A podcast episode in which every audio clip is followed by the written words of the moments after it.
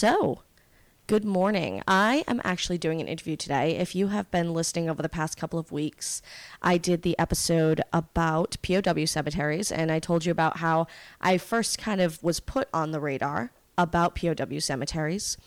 So now, having done an episode both about POW cemeteries during World War One and World War Two, and having talked about Andersonville last week, I wanted to bring you an interview with a young lady who has some firsthand experience with cemeteries and army bases. So I'm going to go ahead and let my guest introduce herself. Hi, my name is Hillary Burt, and I worked for the Fort Campbell Cultural Resources Office for about five and a half years. And I was in charge of managing their 133 known cemeteries. Okay, so again, if you listen to the episode, the, the first episode I did about POWs, I talked about the fact that uh, Hillary and I actually also used to work together. So Hillary was one of the archaeologists that I worked with, and we only worked together in the office for a couple of months. Um, yeah, yeah, I think it was just a couple of months. I think I was there from like September through November. Yeah, it was like two months. Maybe. We we did have a lot of fun. Um, we did have an epic night when we were out in the field. We found the best dive bar in Americus Georgia, and we uh, we had a grand old time that night. Uh, so Hillary was a lot of fun to work with, and we technically still work for the same company. We just never see each other because we're both remote from one another.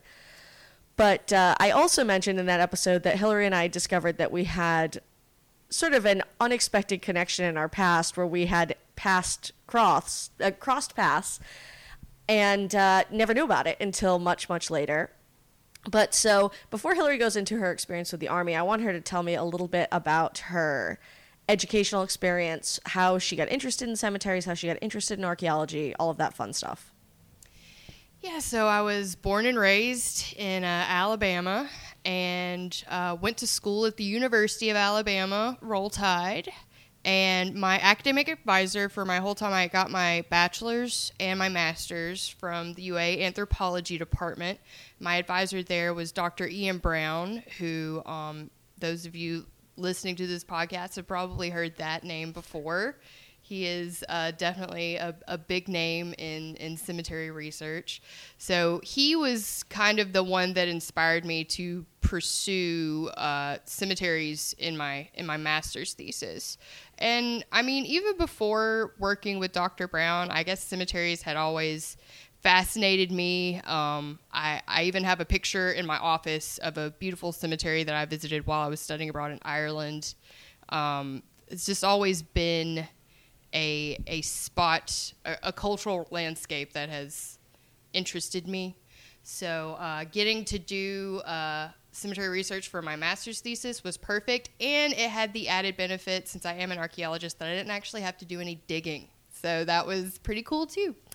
And uh, yeah, so my master's focused on, I, I looked at a sample of cemeteries in Tuscaloosa, Alabama, and I was looking at kind of four different cultural groups and how their cemetery practices, their cemetery features kind of differed. So I was looking at um, predominantly uh, white and black populations in Tuscaloosa County, as well as uh, urban versus rural cemeteries. Uh, I called these cemeteries in Tuscaloosa more urban. I mean, that's not a big city, but in in Alabama terms, you know, it's a it's a big happening spot. So the I found some very interesting ways that families were signifying and you know kind of uh, connected to one another in either family plots that's Luna. In case you can hear somebody in the background, we, we do have a feline visitor on the interview. That, that's Luna. She has lots to say about cemeteries, apparently.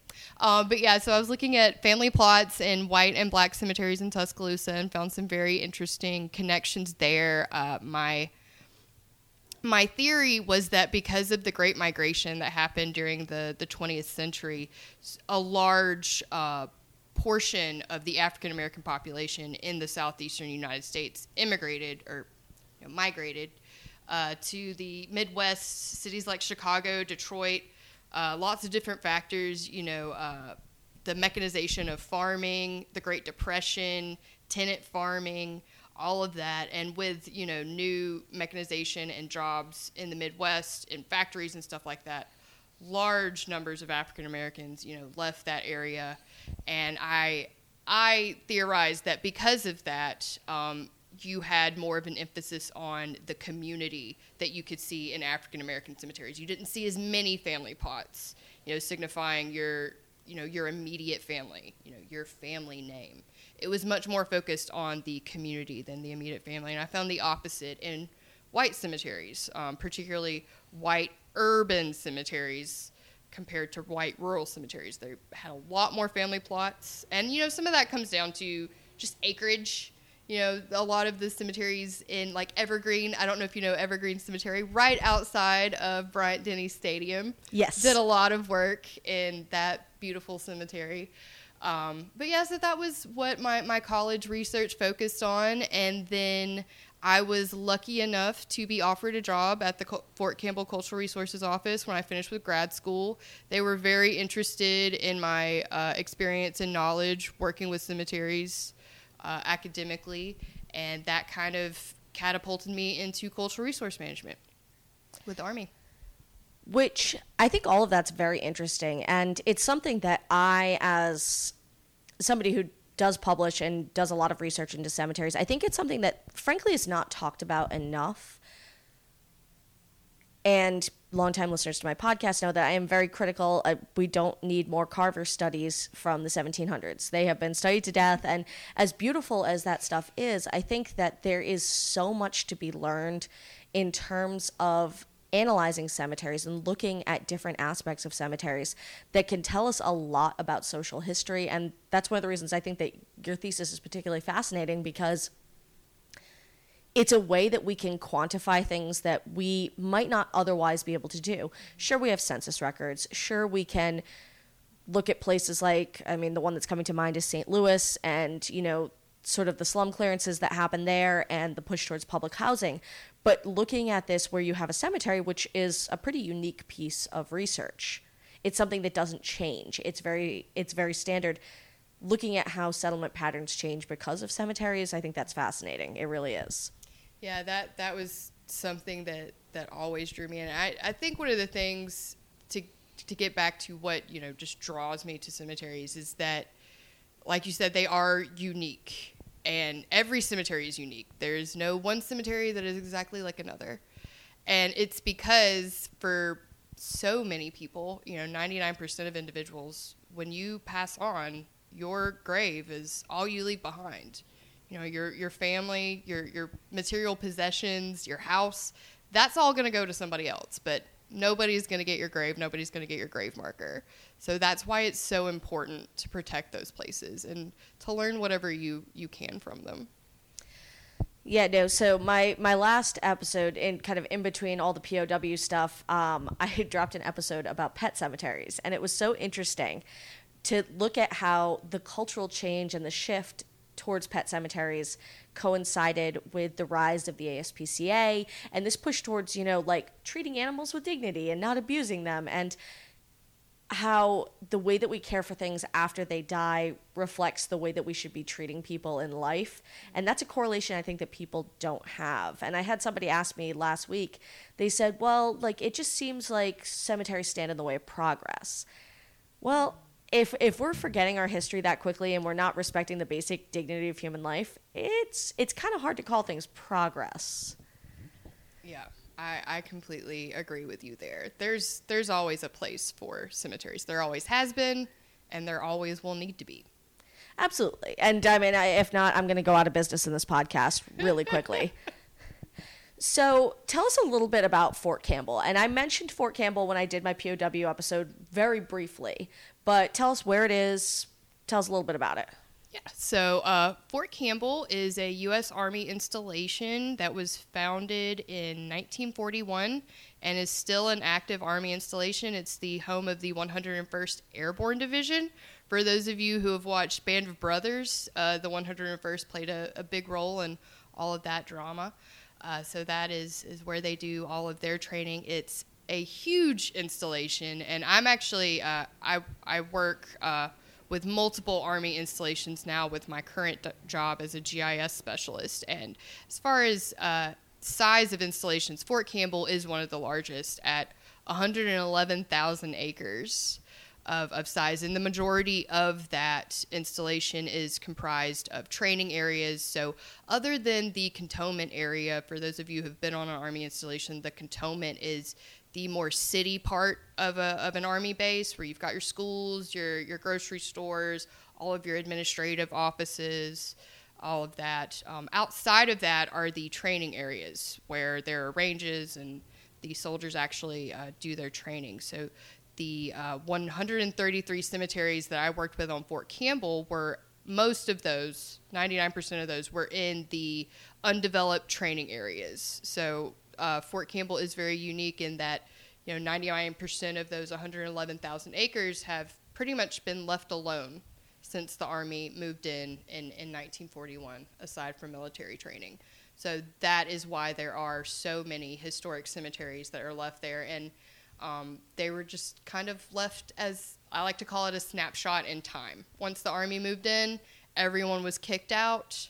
Um, uh, some people got to choose if they wanted to actually maintain the rights to their cemeteries there, um, or if they wanted to uh, move their loved ones, their ancestors, off uh, Fort Campbell into neighboring cemeteries in the cities of I'm sorry, uh, Clarksville, Tennessee. So Fort Campbell sits on the border of Tennessee and Kentucky.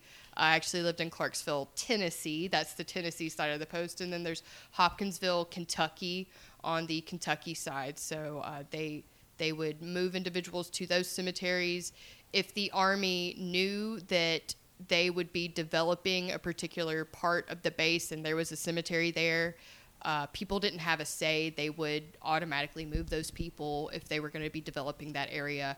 There's also large swaths of the installation that are what's known as impact areas where people don't go. That's where ammunition is being fired into that that area.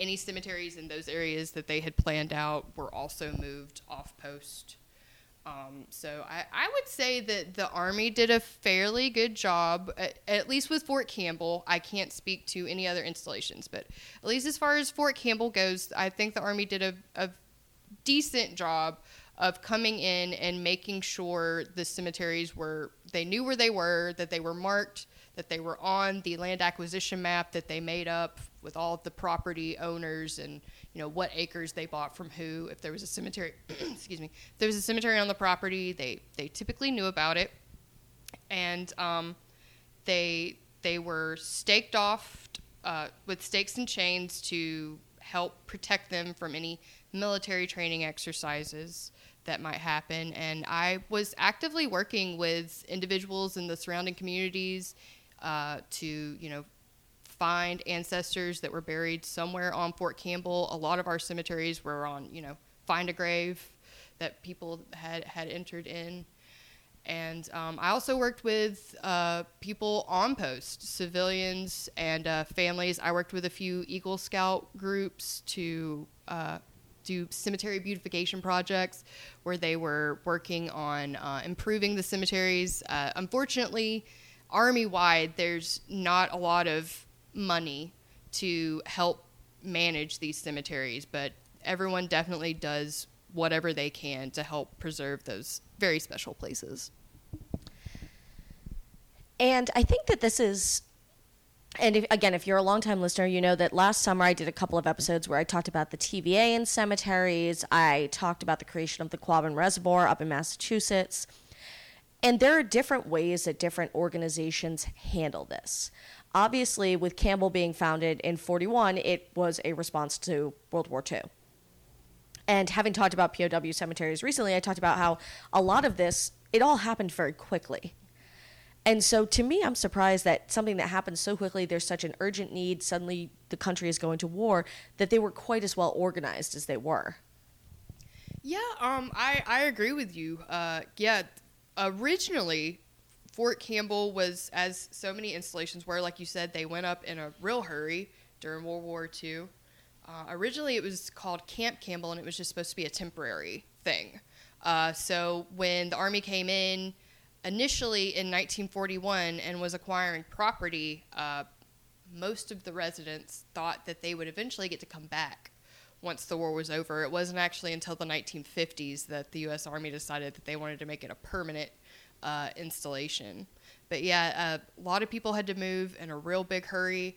Uh, there were, I would say that there were issues with landowners who maybe didn't think that they got the money that they deserved for their property because they didn't have a choice. You know, the army comes in, you know, eminent domain, this is our property now, here's your money.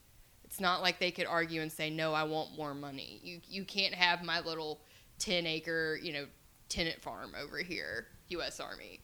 Um, they they had to go. So I know there was a lot of strife and issues with people who maybe thought that they didn't get compensated fairly for their property. Um, but other than that, I, as far as the cemeteries go, I do think that the Army has done everything, at least with Fort Campbell, that the Army has done everything that they could do to to help preserve those places and to know where they are. Um, I, that's the most important thing: is where are the cemeteries? Um, and I I call it the Fort Campbell 100, and, you know, the known cemeteries because uh, every year additional acres are are undergo archaeological survey the entirety of the post has not undergone a, a phase one archaeological survey to identify all the archaeological sites and possible cemeteries that are on there. So, um, with every passing year, we're, you're you're learning more and more, and there could very well be additional, you know, unmarked cemeteries that have been found since my tenure there. Um, and when those are found, uh, the Army always errs on the side of caution and I know you know this archaeologically when we're dealing with cemeteries, we don't dig. Um, and especially uh, army cemeteries, you don't want to be digging. And uh, I don't know if you guys are aware, uh, GPR cannot be performed on any army installations anywhere.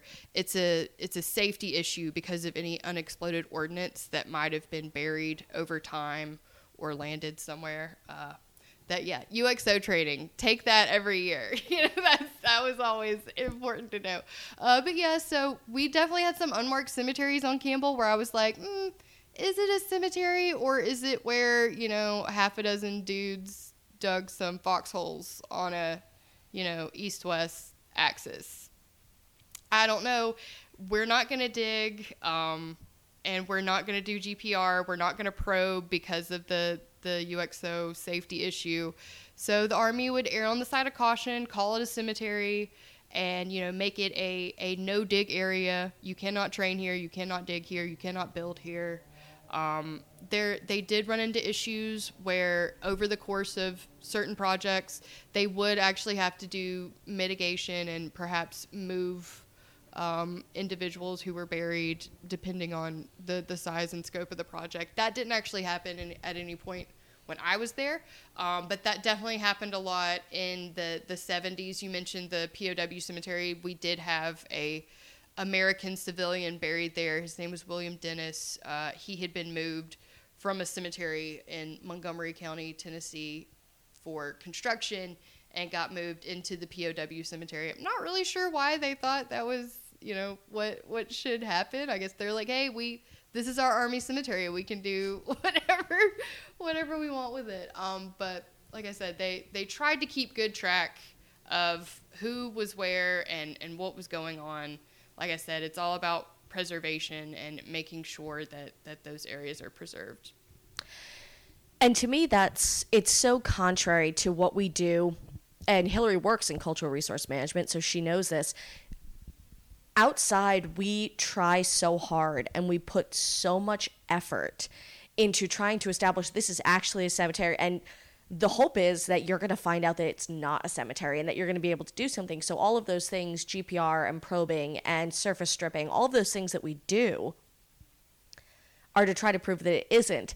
And so to me it's it's a little exciting as a cemetery person to know that the army is like, you know, we can't prove it, but we're going to err on the side of caution and they take those extra steps because I think that the as upsetting as it is to hear that you know they they did have to take the land by eminent domain and it's never an ideal situation but knowing that there is an awareness and that they are trying to even you know, post ex facto, like after everything happened, stop more damage from happening.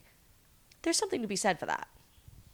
Yeah, yeah, like um, that is, and even, and it's not just, uh, you know, when Fort Campbell was established. It's it's Fort Campbell today. Like, you know, that was the whole reason that the Cultural Resources Office existed, not just for the cemeteries. We also had thousands of pre-contact and uh, historic archaeological sites on the installation as well that we would be managing for, and some of those were eligible for listing on the National Register. This is another interesting thing about the Army. Um, n- no structures, you know, you're not going to have structures, houses, sites on the National Register. They don't want them on there, they just call them eligible for listing. Um, the Army like doesn't really want to go through that that extra effort to actually have them listed because then once they are that adds a whole lot more red tape for what they can actually do with it but it doesn't really matter as far as management goes because if an archaeological site or a historic home is you know eligible for listing they're going to manage it you know as if it were you know on the register. We did have i think we had four historic homes that existed before the army moved in in 41 um, those were really the only residences that the army allowed to remain standing. Every other house structure um, from you know big plantation homes to little tenant farming shacks they just blitzed they bulldozed. They sent engineering units out there just take care of it knock it down clear the land. You know this is going to be used for training. Um, so really the only areas of of that culture that they allowed to remain were the cemeteries. Which is again one of the reasons that I think that cemeteries are so important because that's so much of that landscape no longer exists. And this is one of the things I wanted to ask you when we're talking about the folks that were moved off this installation. Give us an idea, like what type of folks? Like, are we talking black folks, white folks? farmers you know what, what type of community existed prior to the base moving in because obviously having an army installation changes the demographics of an area Oh yeah, for sure. Um, yeah. So uh, as I said, uh, Fort Campbell is is in a very rural area, right on the border of Tennessee and Kentucky. It's in kind of middle Tennessee. Uh, the largest city near there is Clarksville, Tennessee, which is about an hour away from Nashville. So that's kind of the kind of the part of the country that we're talking about here. Um, there were no cities on uh, Fort Campbell before the Army moved in. It was all very rural. The majority of the population were farmers. They, again, no real big cities, just very small um, communities that, that existed there. There were white people, there were black people. Um, there were definitely, you know, richer landowners, some of whom, you know, just owned property in that area, but actually lived in the bigger cities like Clarksville, Tennessee, or Hopkinsville, Kentucky. Um, and there were definitely some some large, you know, beautiful structures. As I said, we did have some historic homes that were, you know, eligible for listing that were just gorgeous. Um, but I'd say, you know, definitely like 95% of the population was just poor farmers. Um, majority were, were tenant farmers uh, because when uh, the army moved in, as as I'm sure a lot of you know, uh, World War II was really what got the U.S. out of the Great Depression. So when the army came in in 1941, that area was still very much depressed. Uh, you know, there there was no e- economic boom. People were living in 1941, majority of them as they had been in 1841. Um, nobody, uh, majority of the homes didn't really have electricity, running water, automobiles. Those were all really things that the majority of the population did not have at that time when the army was coming in, which is another reason that I think makes Fort Campbell so special is all that modernization, you know, the commer- the commercialization and that modernization that happened after World War II, you know, in the 1940s and 1950s.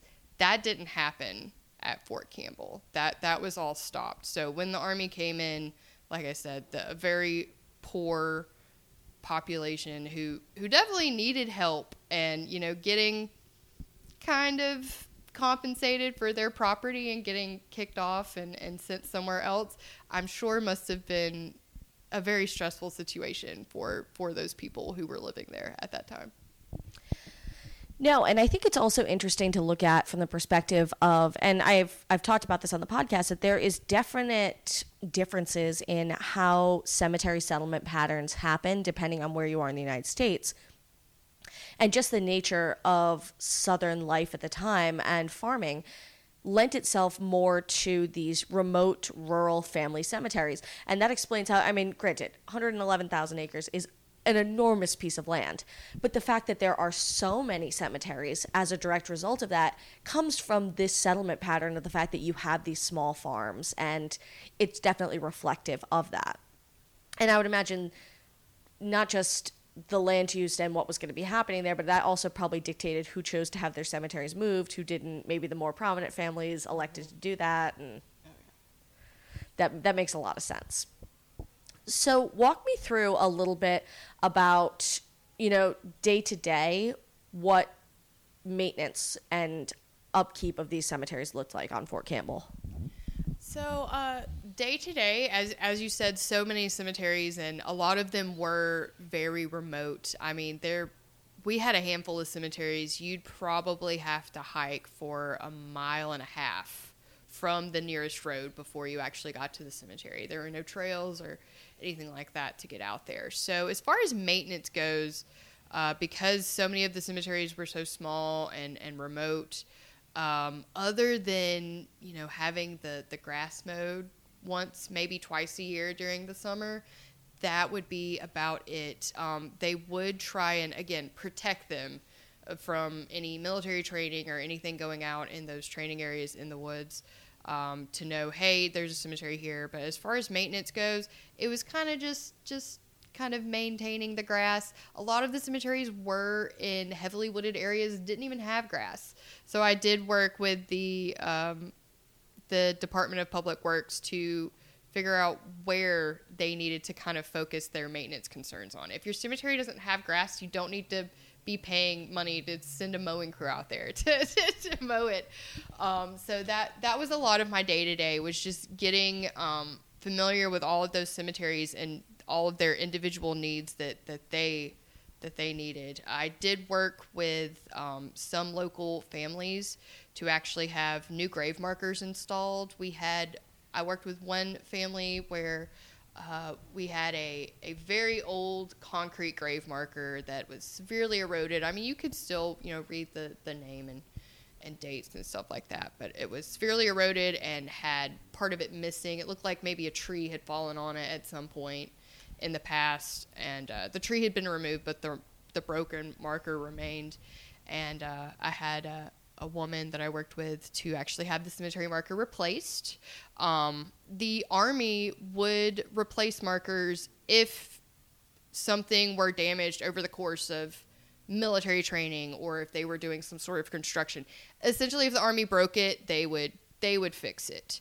Uh, we did do a grave marker replacement of the civilian marker in the Fort Campbell uh, POW cemetery because it also had been broken by a tree fall. And um, the top half of the marker was completely missing. And in all of our databases, you know, we had no idea who this individual was. And it wasn't until we found a picture from a, you know, an, a cemetery enthusiast from the 1970s had done a big survey of the cemeteries on Campbell. And from her photograph before the marker was broken, we were able to recreate that marker and um, and give uh, that individual a, a new, beautiful uh, grave marker that looked much better in, in the cemetery. And because that was the the only army cemetery, so that was the only cemetery on Fort Campbell that the army actually created. The other, you know, 130 or so cemeteries, those were all established before the army moved in. So, and because of that, because that was an army created cemetery, the the entire U.S. military, not just Fort Campbell, not just the army, um, any cemeteries created by the DoD on DoD property have different management standards compared to historic cemeteries that existed on the property before it became DoD. That's a very important distinction. And I was going to ask if there was any post cemetery for people who are posted at Campbell. So there is not one, correct? There's not a base cemetery. No, there is not a base cemetery. The only Army cemetery on the installation is the POW cemetery, and that's actually um, a closed POW cemetery. So because it's a closed cemetery, and also because it's a POW cemetery, there are also different management standards between you know that kind of cemetery versus a cemetery like Arlington you know, where you're actively, you know, burying. And larger installations like Fort Bragg, I believe, has an active cemetery where they are actually actively burying people. Um, that they do that. The management standards again for those very different. Yes. From a closed, you know, historic POW cemetery. So yeah, Campbell didn't really have to um, deal with any of that. Um, one interesting thing that is that was uh, working kind of at the end of my tenure there and is still going on from my my I visited Fort Campbell uh, in May of this year. They are working to repatriate their NAGPRA remains. Oh from, wow! Um, all of the pre-contact sites where you know human burials were excavated on Fort Campbell. Of course, if any of you are familiar with cultural resource management, we do not do that anymore. We do not dig up Native American burial sites. That is not what we do we got a bad rap back in the day. Um, but yeah, back in the day, they did. So um, Fort Campbell did have to manage for that and comply with uh, NAGPRA rules and regulations. So the once now that all of those remains, I, I worked to catalog them. We worked with a uh, osteologist at the Corps uh, to figure out how many individuals we, we actually had and now I believe last I heard I, am not sure if this is the final say but last I heard I think they're going to be working with the tribes to rebury those remains in the POW cemetery since that is the only army managed cemetery. And um, it's in an area of post that is highly accessible it's highly visible. Uh, they recently did something at Fort Bragg where they did the same thing with their NAGPRA remains. They repatriated them in their army cemetery, and the VA installed a, a marker to the unknown. So I think that's also the plan for Fort Campbell. That's wonderful to hear too, because there is, and I did a whole month about uh, Native American burials, and I talked about NAGPRA at the very beginning of it, but it's very difficult, I think, sometimes when you are so far separated that the tribes don't necessarily know what to do, and as long as I think that everyone is in accord, that to me is something that would be perhaps the ideal situation because obviously these remains have been removed. We don't even necessarily know the circumstances of all of them. It's the way that it is the most respectful and most probably temperate way that we can do this. And also it's if people do visit a base cemetery, it's going to be the POW cemetery. So I think it's the best way to make it visible and to do it in a respectful way. I I completely agree with you, and yes, it, it is like you said. If people are going to visit a cemetery on Fort Campbell, it's going to be the POW cemetery. We uh, installed signs, uh, and the POW cemetery is also in the Fort Campbell Clarksville Base Historic District. Uh, Fort Campbell does have an entire historic district. It's not listed on the register, but it's eligible.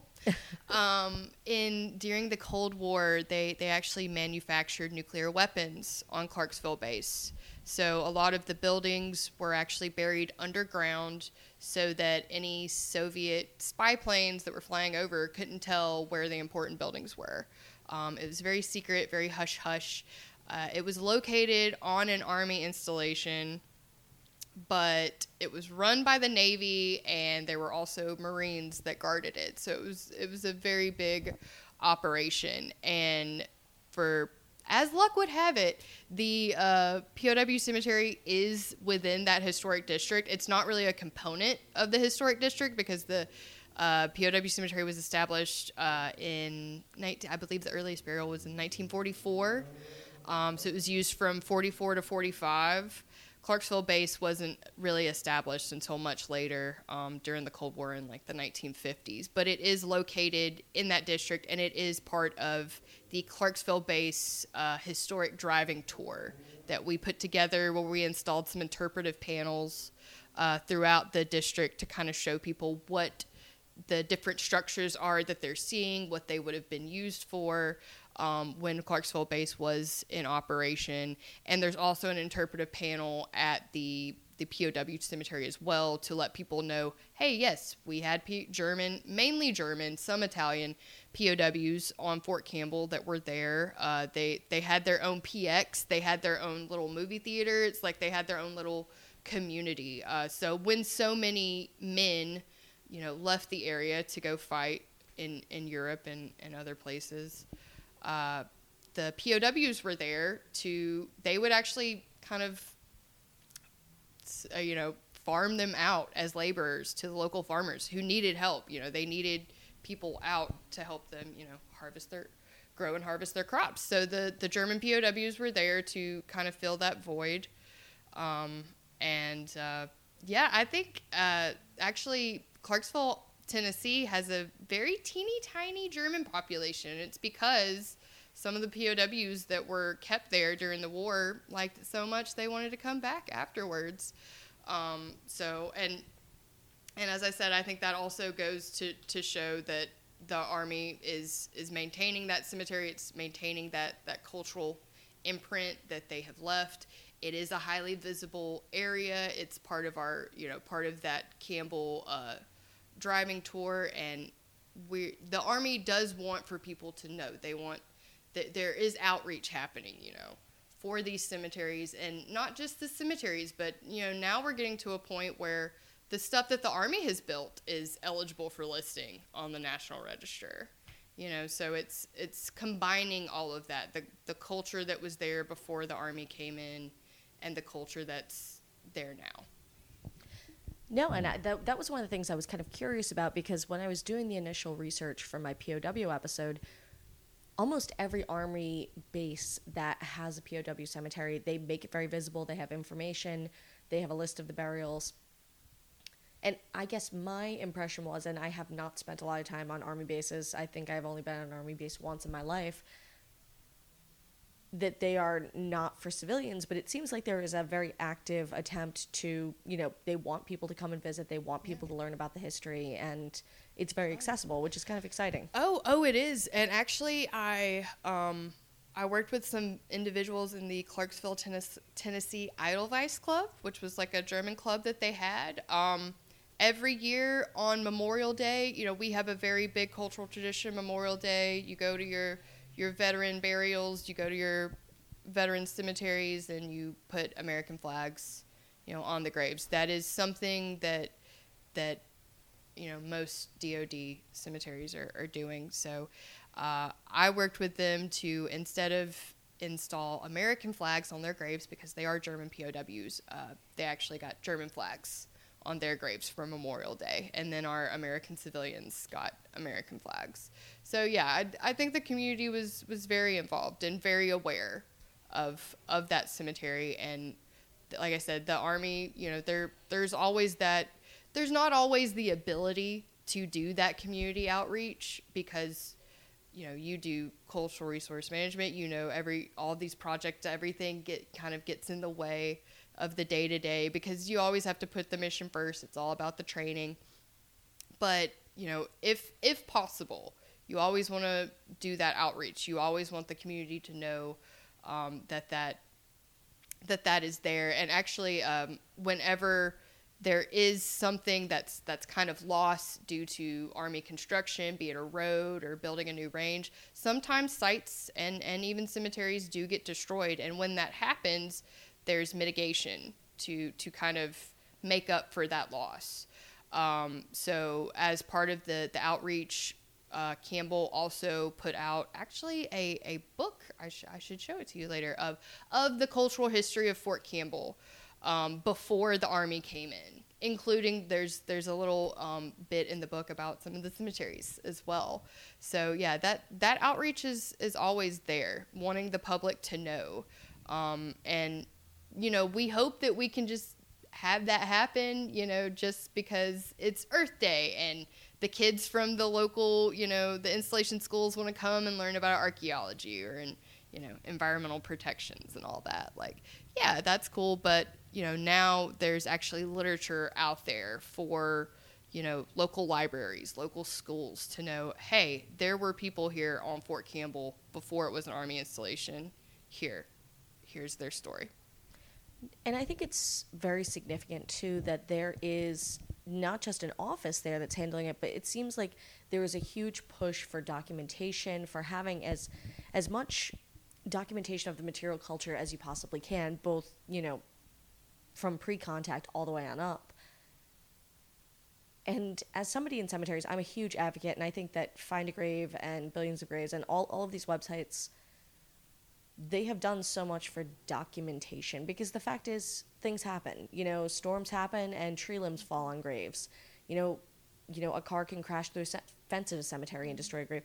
Having this photo documentation is so important. Mm-hmm. And I really like that they are pushing for that as well. And like you said, you were able to replace some graves that you might not have even known what they looked like because people had this documentation. Now, you had mentioned the concrete marker earlier. The majority of these cemeteries, how would you classify the markers in them? Are they kind of handmade vernacular? Were they store bought like Sears and Roebucks? All of the above. All of the above. Um, and it's it's because you know in because the installation is so large, you you had the whole spectrum of that culture at that time. So you had the rich and you had the poor. Um, I'd say if uh, as far as the more elaborate markers go, we definitely had some very elaborate small family cemeteries um, that would have you know probably been located on that landowner's property you know relatively close to, to wherever they were dwelling. And then, you know, you go, a, you know, a few, you know, a mile this way and it's just a bunch of unmarked graves. You know, so it, we, Campbell definitely runs the gambit of everything. Uh, I would say, I don't know, it was kind of like 50 50. Like, as far as like size of cemeteries go, the overwhelming majority uh, would be much smaller family cemeteries. I actually did do a little bit of research. I presented a paper at AGS, uh, the AGS that we didn't realize that we were both at. no, because we, we presented together. papers at the same time. I looked up afterwards. I was like, she was like, I was at that conference, and I was like, no, you weren't. You weren't there. Yeah, yeah. So uh, there, I I discussed uh, some of my cemetery marker research. As I said, my my master's thesis was very focused on family plots. I was interested to to see on Fort Campbell no family plots really, and I think that that comes down to uh, because there aren't very many community sized cemeteries on Campbell. There were a few, and they definitely started to pop up. Um, you know, after the Civil War, early 20th century, um, when more of the communities kind of started to form, and it was more of a you know group of loosely you know knit communities kind of scattered throughout the landscape as opposed to a few well-to-do families who owned all the property and had their nice houses every so often and then everyone else is is tenant farms you know that to me also reflects the cemeteries so you'd have some very nice um, you know beautiful marble markers and then you'd have some you know, equally beautiful handmade concrete markers. One of my favorite markers that I found was um, a photo portrait marker. Uh, so that I only found one, only found the one photo portrait marker. That was actually in one of our larger community cemeteries that, that kind of got founded around the, the turn of the 20th century.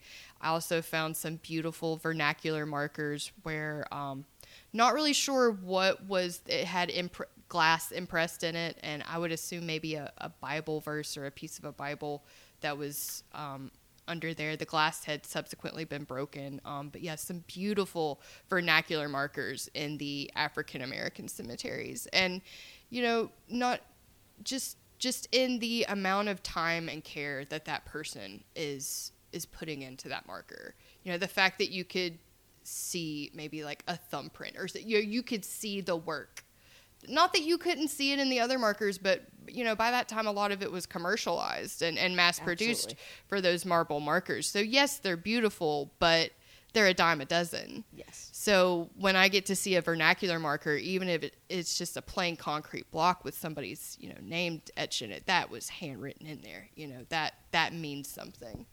Um, so yeah, Campbell had all of the above.